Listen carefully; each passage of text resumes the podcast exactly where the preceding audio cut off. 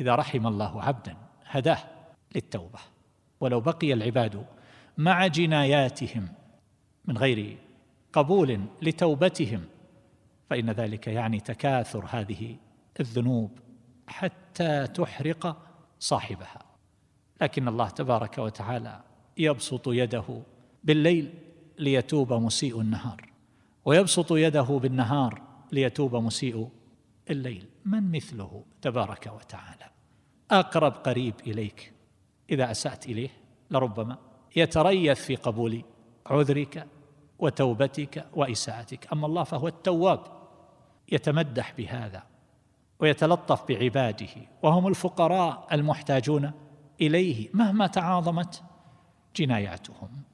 أولئك الذين نسبوا له الصاحبة والولد قالوا قولا ادى تكاد السماوات يتفطرن منه تنشق الأرض وتخر الجبال هدا أن دعوا للرحمن ولدا. يقول يتلطف بهم أفلا بأسلوب العرض؟ تحضيض أفلا يتوبون إلى الله ويستغفرونه؟ وجنوا هذه الجناية العظيمة ولم يتوبوا. فيتلطف بهم فكيف بمن تاب وأناب واعترف بذنبه وتقصيره؟ فهذا من رحمته تبارك وتعالى. بعباده.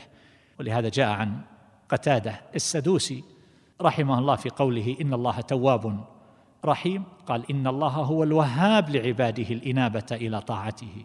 الموفق من أحب توفيقه منهم لما يرضيه عنهم.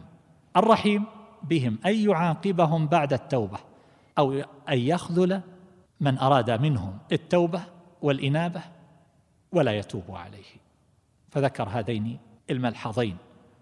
في هذا الاقتران. لا يعاقبهم بعد توبتهم وكذلك لا يخذل من أراد الإنابة والتوبة إليه تبارك وتعالى. وهكذا أبو جعفر ابن جرير رحمه الله وجه ذلك بأنه المتفضل على عبده مع التوبة بالرحمة فرحمته إياه إقالة عثرته وصفحه عن عقوبة جرمه هذا من رحمة الله بعباده.